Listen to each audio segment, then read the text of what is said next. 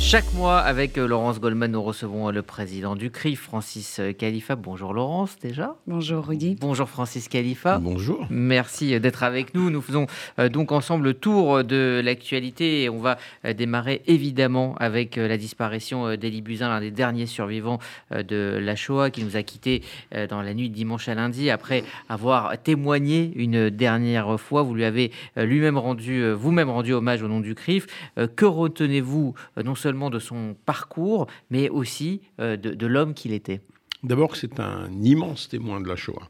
Immense témoin de la Shoah. Je peux dire que ça a été un, combattant euh, infatigable. Infatigable parce qu'il a, été, euh, il a été de ceux qui, de classe en classe, se déplaçaient à chaque fois, d'école en école, pour rappeler ce qu'a été, ce, qu'a été la Shoah. Et surtout, pour faire de ces enfants qu'il écoutait les témoins des témoins. Parce que, comme vous l'avez très bien dit, nous sommes dans une période où les derniers témoins disparaissent et nous allons être confrontés, confrontés à cette euh, difficulté de faire que la Shoah ne tombe pas dans l'histoire. Et je crois que c'est tout le défi qui nous est lancé à nous, nouvelle génération, et aux dernières générations, justement de prendre le relais pour pouvoir témoigner, pour pouvoir raconter. Mais pour pouvoir raconter, il faut avoir aussi entendu.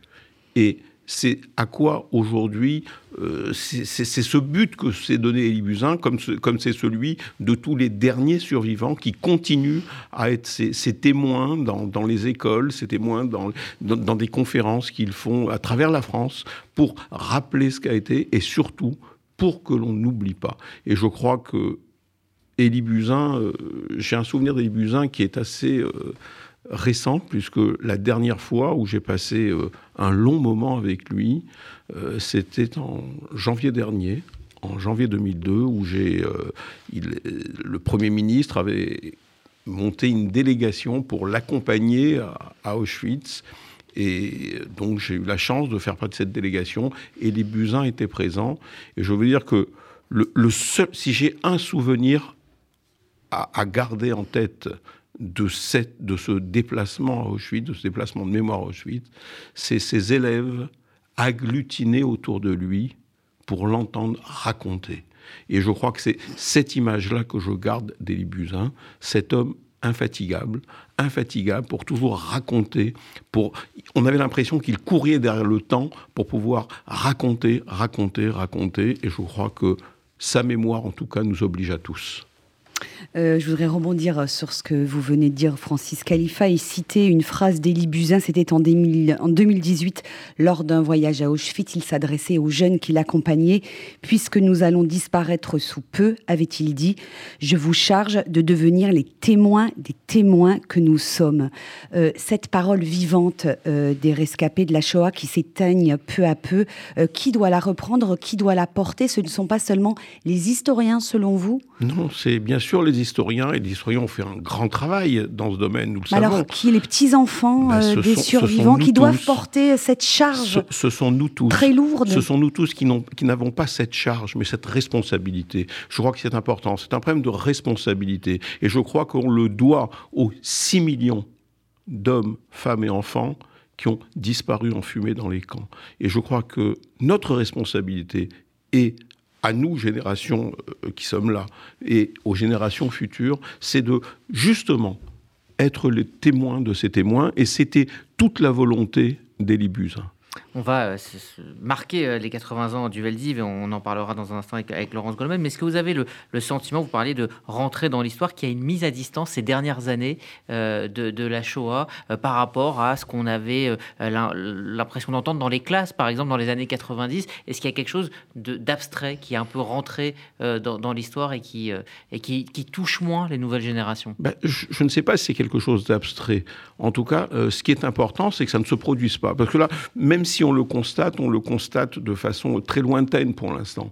Donc c'est parce que nous faisons ce constat qu'il est important justement que on ne tombe pas dans l'historialisation de la Shoah. Il faut aujourd'hui que cette période noire de l'histoire du peuple juif, mais cette, cette période noire de l'histoire de l'humanité, soit gardée vivante. Et le seul moyen de la garder vivante, ce sont les témoignages. Et c'est de la raconter. Et c'est ce que font les derniers témoins. Et c'est ce qui nous oblige à nous de faire derrière pour, pour aussi raconter à nos enfants, que nos enfants racontent à leurs enfants, et que cette histoire se transmette comme un témoin que l'on transmet de main en main et d'année en année. Est-ce que les films de fiction euh, qui sortent régulièrement autour de l'histoire de la Shoah vous paraissent un bon vecteur pour transmettre au grand public cette histoire euh, de la Shoah Oui, mais je, pense que tous les vecteurs... Pour atteindre des publics, justement... moi, ce, qui, est important, c'est que cette histoire soit transmise. Alors que ce soit par le vecteur du cinéma, que ce soit par le vecteur du témoignage, par le vecteur de la lecture. L'essentiel, c'est qu'elle soit transmise. Et à partir du moment où cette transmission est maintenue, on est, on est sur la bonne voie. Alors nous commémorons, euh, Rudy Saada l'a rappelé, cette année le 80e anniversaire de l'année 1942 qui marque euh, le début des déportations des Juifs de France vers les camps d'extermination nazis. Et nous célébrerons au mois de juillet le 80e anniversaire de la rafle du Val d'Ive. Quel caractère selon vous doivent revêtir ces cérémonies? Quel sens peut-on, doit-on leur donner 80 ans après la Shoah? 80 ans après, je crois qu'il faut se souvenir que l'année 42 a été une année euh, décisive, euh, parce que c'est le 20 janvier 1942 qu'a lieu la, fameuse conférence de Wannsee, où va se décider la solution finale. La solution finale et donc la déportation des Juifs.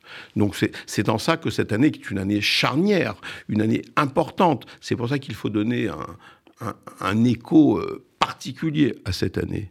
Et nous, au CRIF, au-delà des commémorations euh, que nous allons faire, et notamment sur le, la commémoration donc du Veldiv, euh, qui aura lieu donc le, le, 17. juillet. Le 17 juillet, si c'est un dimanche, sinon c'est le premier dimanche qui suit le 17 juillet.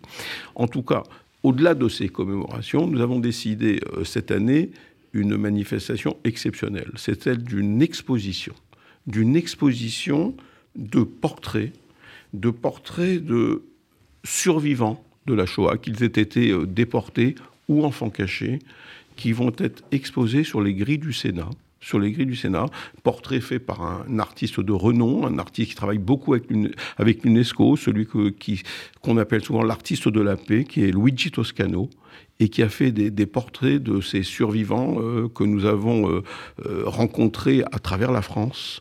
Et une équipe du CRIF s'est mobilisée pour aller à la rencontre de ces survivants, pour, leur, pour raconter leur histoire, pour qu'ils leur racontent. Et c'est aussi une forme de, de témoignage, de témoin qui est passé, puisque ces survivants-là ont raconté leur histoire. Et cette histoire, on ne va pas la retrouver, euh, bien évidemment, à travers les portraits, mais à chaque portrait sera associé un QR code qui pourra renvoyer à l'histoire de la personne qui est, sur, euh, qui est photographiée. Et tout ça, euh, ça se fait bien évidemment en collaboration avec le Sénat, et donc il y aura une, inauguration officielle avec le président du Sénat et de nombreux, euh, politiques de cette euh, exposition. Exposition qui va, démarrer le 9 juillet et qui va, durer jusqu'au 7 août avec euh, un intérêt essentiel, c'est d'interpeller le passant.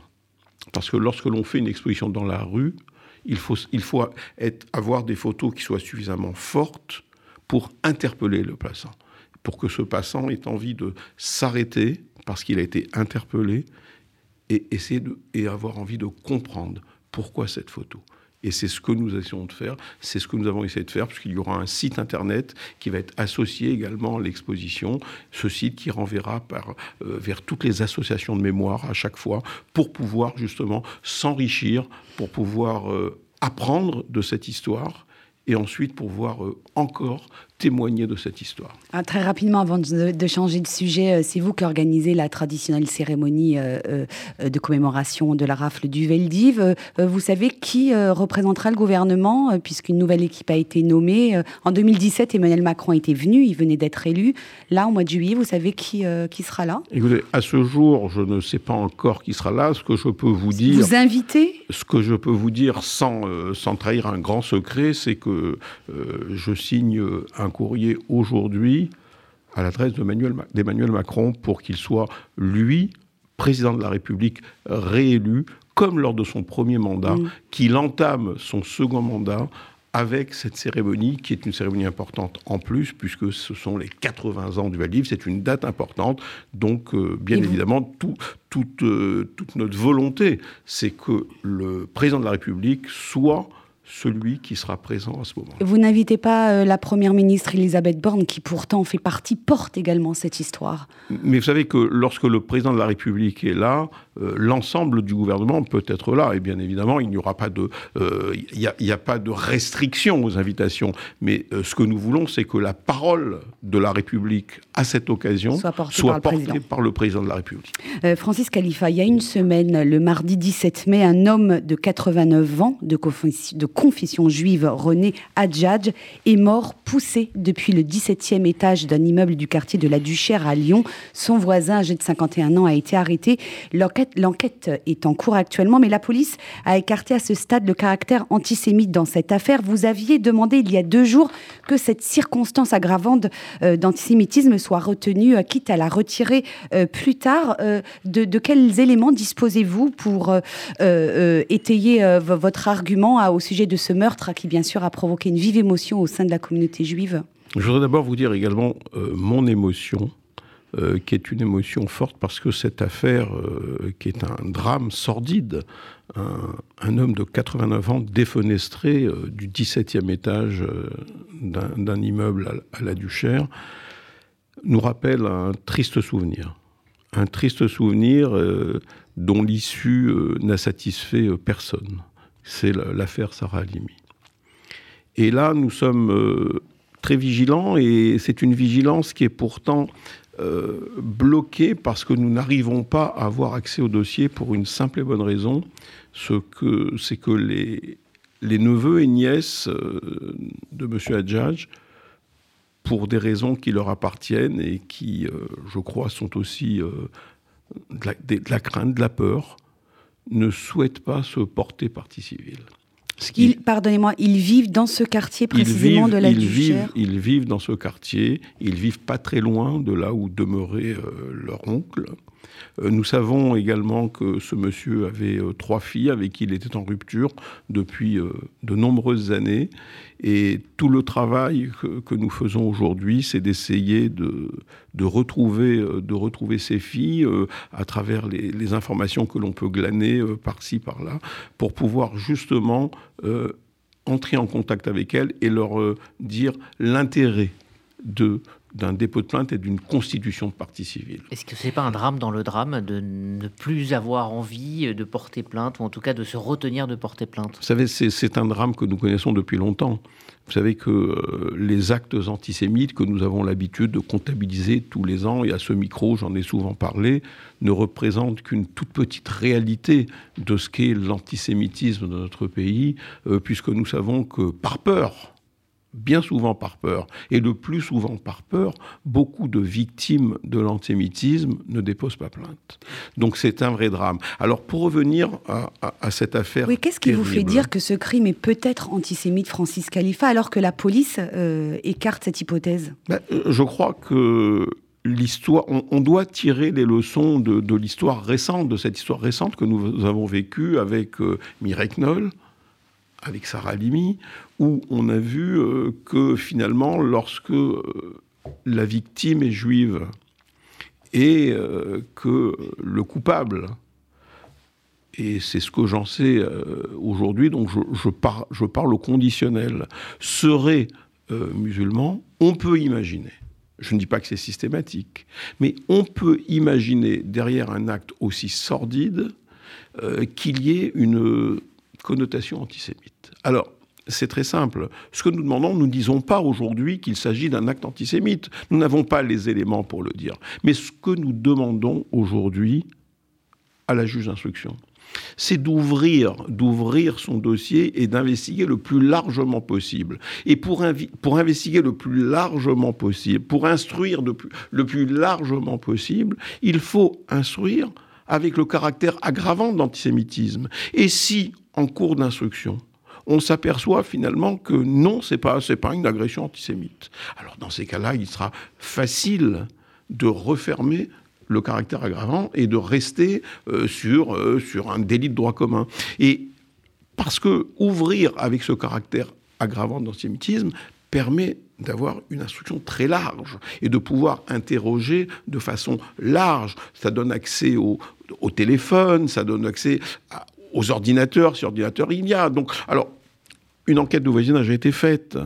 On sait que, que le coupable ou le présumé coupable est, euh, est quelqu'un qui avait un, certains passés euh, policiers. Alors pas judiciaire, pas, judiciaire, pas dans le cadre, pas dans le cadre de l'antisémitisme. Pour l'instant, on n'a pas, en tout cas moi, je n'ai pas eu les, les, éléments qui me permettraient de le dire, mais au moins, euh, disons, euh, un passé de, délinquant. Est-ce qu'il en va de, de, la, de la confiance de la communauté juive dans, dans sa justice? Mais écoutez, cette confiance a été terriblement érodée avec l'affaire Sarah-Elimi. C'est pour ça, qu'il faut euh, vraiment euh, aller plus loin Oui, il faut, il faut aller plus loin parce qu'on ne peut pas.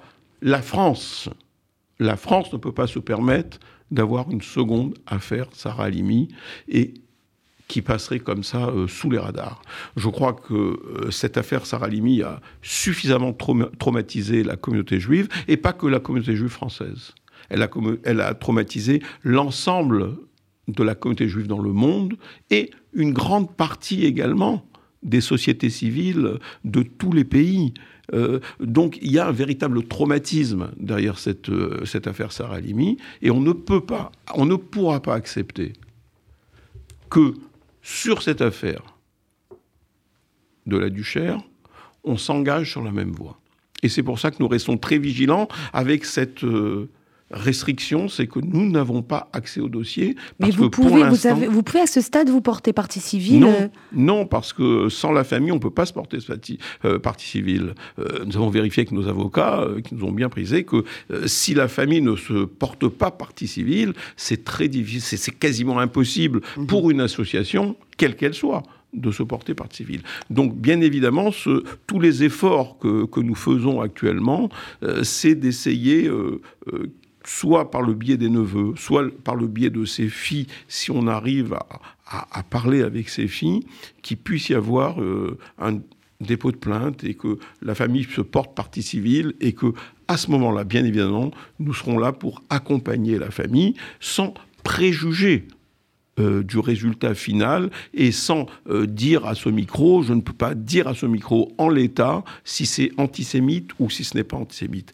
Et je crois que euh, c'est aller vite en besogne de dire de refermer tout de suite, après l'avoir ouvert de façon très rapide, le, risque que ce soit ou la possibilité que ce soit un, acte antisémite, d'avoir été refermé assez vite, aussi bien par l'enquête de police que de ce que j'en sais par la, par la juge d'instruction. Je crois qu'au contraire, il faut que ce soit ouvert et nous allons, en ce qui nous concerne, je vais écrire au procureur général de Lyon pour l'alerter sur le risque d'être confronté à une seconde affaire Sarah Halimi.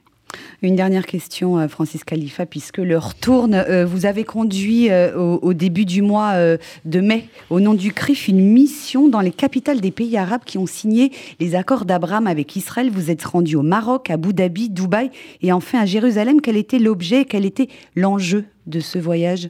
Ben, L'enjeu essentiel, c'était d'aller sur ces capitale des accords d'Abraham euh, pour essayer d'abord de, comprendre les effets, de constater les effets de ces accords d'Abraham sur, sur ces pays signataires, et puis surtout d'essayer de réfléchir à la possibilité des sociétés civiles d'accompagner ces accords. Parce que je crois que ces accords, qui sont des accords qui ont été signés euh, par des gouvernements, doivent être accompagnés par la société civile. Et le premier constat que nous avons fait, c'est que tant au Maroc qu'aux Émirats, ces accords ne sont pas ceux que nous avons connus avec l'Égypte et avec la Jordanie. Je crois qu'on a pu faire le constat d'une population qui est enthousiaste face à ces accords, une, population qui est en attente très forte de ces accords. Et je crois que c'était important pour nous d'aller le constater et ensuite de, trouver les, moyens d'accompagner ces, accords parce que c'est important. Et, notre souhait le plus cher, c'est que ces accords se développent et que, enfin, euh, cette région puisse connaître la paix. Comme vous avez répondu vite, une dernière question, Laurence Goldman. Oui, au sujet des élections euh, du CRIF hein, qui auront lieu euh, à la fin du mois de juin.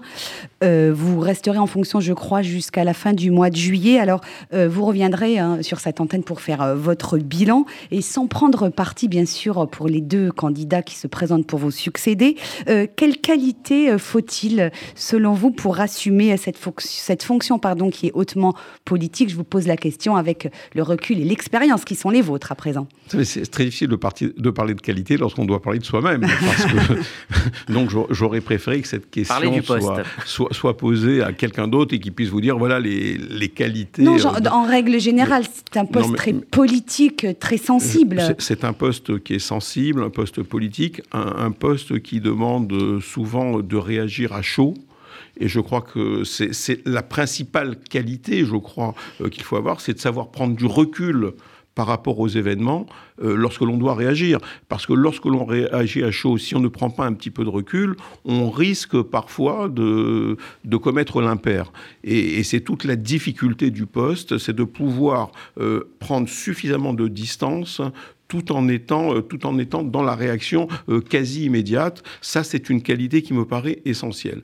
Au-delà de ça, je crois que ce qui est important euh, pour le président du CRIF et pour le CRIF, c'est aussi de parler à la communauté juive dans son ensemble. Parce que c'est vrai que nous sommes les interlocuteurs du pouvoir politique, mais nous, sommes, nous sommes aussi les représentants, au, au moins de, ces 70 associations qui composent le CRIF et de leurs militants. Donc c'est à eux aussi que l'on doit parler, et au-delà d'eux, on doit parler à l'ensemble de la communauté juive. Et je crois que c'est aussi euh, euh, ce, chemin difficile qu'il faut trouver euh, pour, pouvoir, pour pouvoir être un, un bon président du CRIF.